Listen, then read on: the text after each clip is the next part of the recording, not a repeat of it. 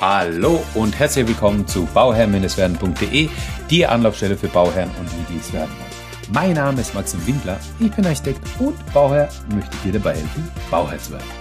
In der heutigen Folge beantworte ich die Frage von Nicole. Die Frage hat mich erreicht über Instagram. Falls du das noch nicht kennen solltest, was ich glaube, dann gerne einfach mal auschecken auf Instagram. At Bauherr-werden. Da gibt es nämlich tolle Informationen, Inspirationen, Beispiele, ähm, alles, was das Herz begehrt. Also einfach mal vorbeischauen und abonnieren. Und die Frage geht in die Richtung, dass äh, Nicole hat äh, beispielsweise ein Grundstück, ähm, was bereits im Familienbesitz ist und stellt sich die Frage, wann soll ich denn den Architekten kontaktieren? Ja, ähm, und ab wann ist es kostenpflichtig, wenn der Architekt arbeitet. Also die Frage ähm, in abgewandelter Form habe ich schon mal ähm, gestellt bekommen gehabt. Ähm, deswegen habe ich gedacht, das ist natürlich äh, wert, darüber mal auch eine Folge aufzunehmen. Und ähm, dann genau darüber gibt es jetzt dann diese Folge. Also, lasst uns loslegen. Zu welchem Zeitraum, zu welchem Zeitpunkt sollte man den Architekten kontaktieren? Ähm, diese Frage kommt natürlich darauf an, wie man aufgestellt ist. Ja, wenn man bereits ein Grundstück hat, dann ist es natürlich sinnvoll, gleich, wenn man das Grundstück hat, den Architekten zu kontaktieren. Wenn man noch kein Grundstück hat, dann macht das natürlich wenig Sinn, das, einen Architekten zu engagieren oder zu kontaktieren, weil man ja noch nicht weiß, wo man was planen soll.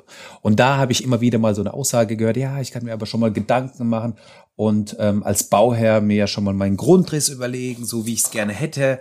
Ähm, und, und das ist dann genau das, wie ich es dann äh, bauen will. Ja? Ähm, das ist möglich, das kann man machen. Also was man auf jeden Fall machen sollte, ist äh, an sich mit dem Thema Hausbau sich zu beschäftigen, sich Inspiration einzuholen, äh, beispielsweise auf Instagram. Finde ich immer sehr, sehr gut, auf Instagram sich Inspiration einzuholen. Einfach einen Account anlegen, wenn man keinen hat, auf Instagram und dann einfach mal hingehen und loslegen und die Sachen zu liken. Und vor allem ähm, gibt es die Möglichkeit bei Instagram, es gibt den, den, den Like-Button, also das Herzchen, ja, dann gibt es die Möglichkeit, ähm, diesen, diesen Post zu teilen mit dieses Flugzeugsymbol und dann gibt es die Möglichkeit, ähm, diesen, diesen Beitrag zu archivieren und dann kann man den abspeichern, ja. Und so kannst du eigentlich für dich die, die Sachen abspeichern, die dir gefallen, um sie dann später auch finden zu können, ja. Und dann sagen zu können, hey, das sind die Beispiele oder das sind die ähm, Materialien, Projekte, Objekte, Details, die mir gefallen und ähm, aus diesen ganzen Sachen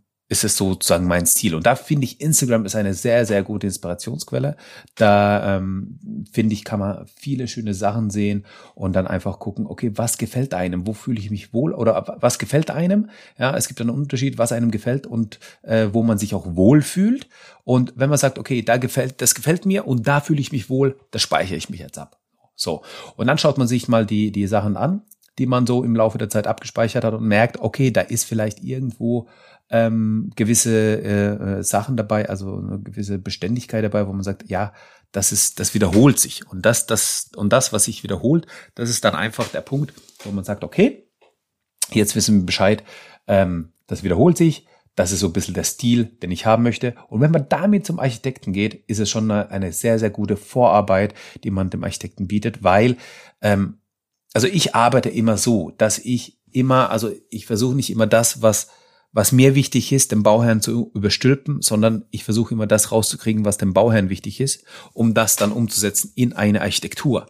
Und ähm, die Architektursprache oder die, der, der Architektur, der, der Stil des Bauherrn, das muss man halt rauskriegen als Architekt. Und dafür sind solche Bilder, Inspirationen einfach sehr, sehr hilfreich, auch dem Architekten. Also es ist zweierlei, ja. Es ist, zum ersten ist es, ist es hilfreich, hilfreich für dich als Bauherr, um rauszukriegen, was ist mein Stil, was gefällt mir. Und zum anderen ist natürlich dann wiederum hilfreich für den Architekten, um dem Architekten zu sagen, okay, hey, guck mal, das ist mein Stil, in diesem Stil möchte ich mein Haus haben.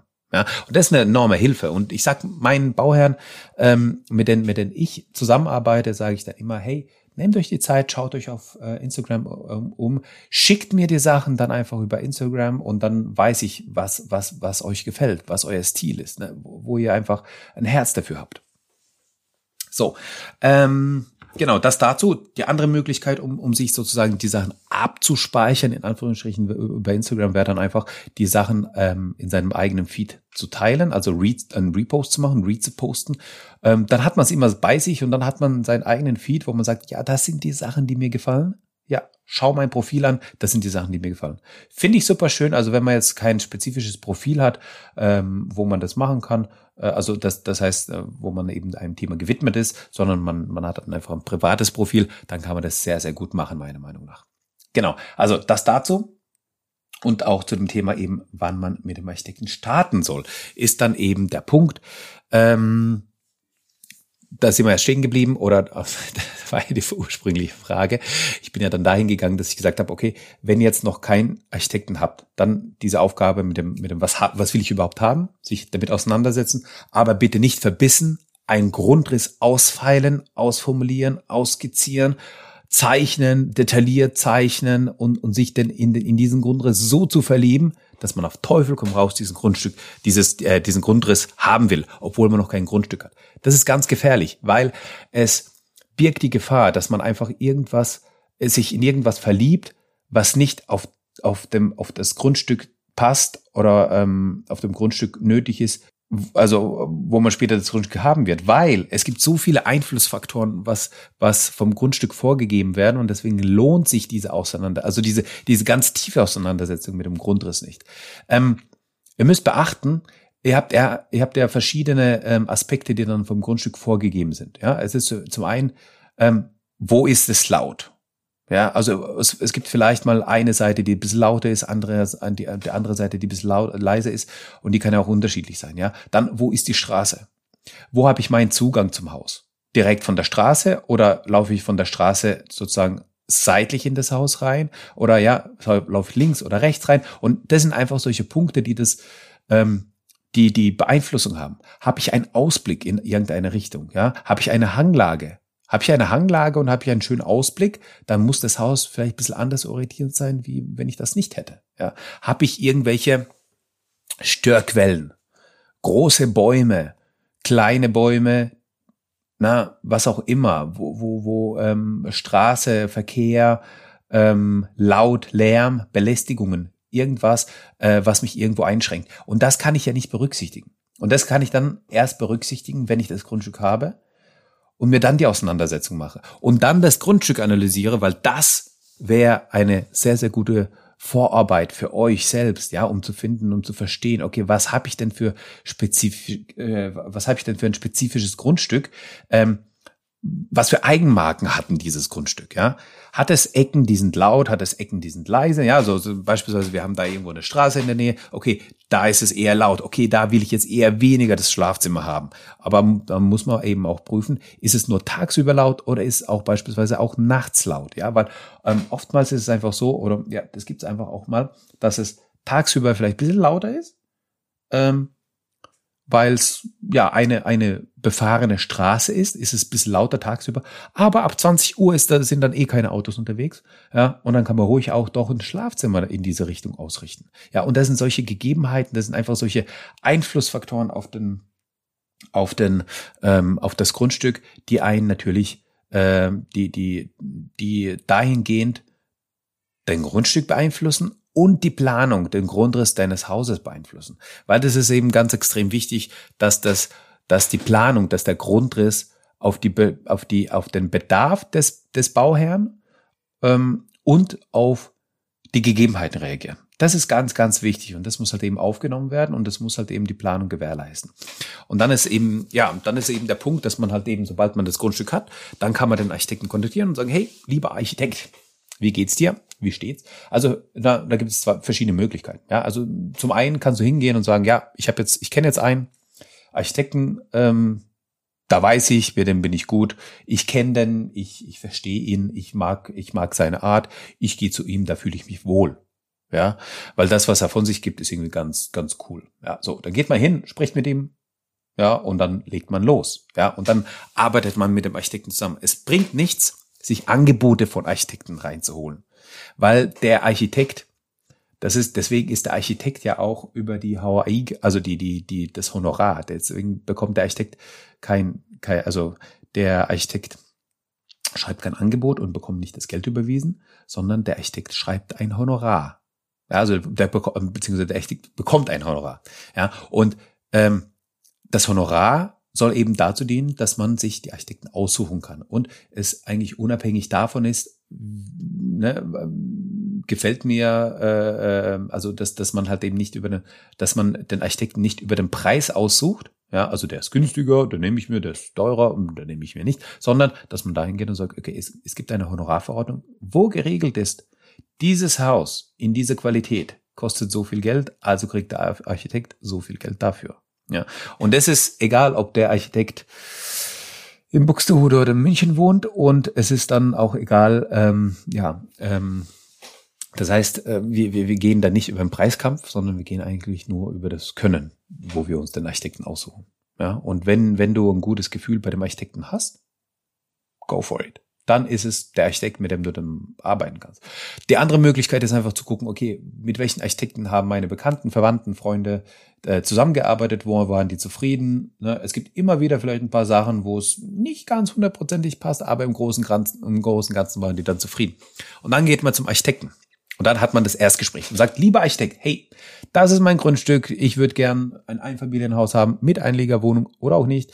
Ähm, ich würde gern das und das haben und so weiter und so fort. Und dann geht's los, ähm, dass man ähm, drüber spricht. Dann holt sich der Architekt die ganze Grundlagen erstmal da, schafft sich eine Basis, macht sich erste Überlegungen, macht erste Skizzen und dann bespricht man das. So, das ist der Ablauf. Und der Architekt spricht natürlich mit dem Bauherrn, um zu verstehen, was für einen Stil die wir haben wollen. Ja, wie, wie, also das, was wir am Anfang gesprochen haben. Wie wollen die Bauherren leben? Wie leben die auch aktuell? Und was gefällt denen? So. Und wenn man das hat, dann geht's weiter. Das ist so der Prozess. Ja, aber, jetzt kommt es aber, wenn ihr bei einem Architekten anfragt, ähm, ist immer der Punkt, okay, wann ist er verfügbar und wie schnell braucht ihr das? Ja, der Punkt ist einfach der, der Architekt kann nicht sofort. Also in der Regel kann der Architekt nicht sofort starten. Der braucht dann nochmal eine Vorlauf von zwei bis drei Monaten. Im besten Falle ähm, vier bis sechs Monaten fast schon Standard. Ja, fast schon Standard, vier bis sechs Monate, dass man sagt, okay, hey, ich habe jetzt noch Projekte, wenn die abgearbeitet sind, dann kann ich dich reinnehmen und dann äh, geht's los. So. Bedeutet, hm, man ja, man, man muss äh, natürlich zum einen den Architekten mögen, dem vertrauen, ihn verstehen. Zum anderen muss er auch die Kapazitäten haben, um das Projekt angehen zu können. Und deswegen ist immer die erste Frage, lieber Architekt, hallo, wie geht's Ihnen? Ich hätte ein Bauvorhaben. Wann würden oder wann könnten Sie denn generell damit starten? Weil ganz unverbindlich, ohne dass wir es noch kennengelernt haben. So. Und an der Antwort in einem Jahr ist ganz oft einfach das Ausschlusskriterium da. Oder in der Antwort sieben bis acht Monate kann man davon ausgehen, es wird vielleicht ein bisschen länger, dann sind es neun Monate, dann ist es vielleicht doch nicht der Fall. Ja, und wenn man einfach eine Grobkalkulation macht und sagt, okay, der Architekt startet in, also macht erstmal so die Grundlagen ganz am Anfang, so um zu gucken, ja, kann aber erst in drei Monaten starten. Ja, okay, sagen wir vier Monate, weil, ja, drei bis vier Monate. Okay, sagen wir vier Monate. In vier Monaten kann er starten. Dann hat er nach drei, vier Wochen hat er so die ersten Ideen, die ersten Skizzen umgesetzt, äh, probiert und so weiter. Nach, nach einem Monat zusätzlich, nach fünf Monaten habt ihr dann euren ersten Termin, wo ihr die Varianten besprochen habt. Dann gibt's noch mal eine Korrekturschleife. Drei, drei Wochen später habt ihr dann noch mal einen Termin, wo ihr das noch mal anschaut. Äh, und ähm, weitere drei Wochen habt ihr dann so dieses, sage ich mal, finale Ergebnis, wo man sagt, ja genau, das ist das, womit wir weitermachen wollen. Das geben wir jetzt ein. So, ähm, dann sind wir bei fünf Monate, sechs Monate, sechseinhalb Monate sind wir dann, gell? Genau, sechseinhalb Monate. Dann braucht er noch mal, ja, eineinhalb Monate, sagen wir mal, um, um das ganze Ding fertig zu machen. Ja, sechseinhalb Monate, dann sind wir bei äh, acht Monaten. Und dann hat man nach, also ab dem Tag, wo man den Architekten angefragt hat, acht Monate später hat man die Baugenehmigung eingereicht. Im besten Falle. Ja? Und ähm, jetzt hat man die Baugenehmigung eingereicht und jetzt dauert es, je nachdem, welches äh, Verfahren das ist, Kenntnisgabeverfahren, vereinfachtes, vereinfachtes Verfahren, ähm, Baugenehmigungsverfahren, also je nachdem, welches Verfahren man jetzt eben hat, ist es so, dass man drei bis sechs Monate wartet, bis die Genehmigung da ist. Ja, also das heißt, nach acht Monaten habe ich das Ding eingereicht Und jetzt warte ich nochmal drei bis sechs. Wir nehmen mal zwölf, äh, wir nehmen mal vier Monate, dann sind wir bei zwölf Monaten insgesamt, wo wir die Baugenehmigung zurückgehalten haben. Und dann heißt es, ja, Baugenehmigung erteilt. Let's go.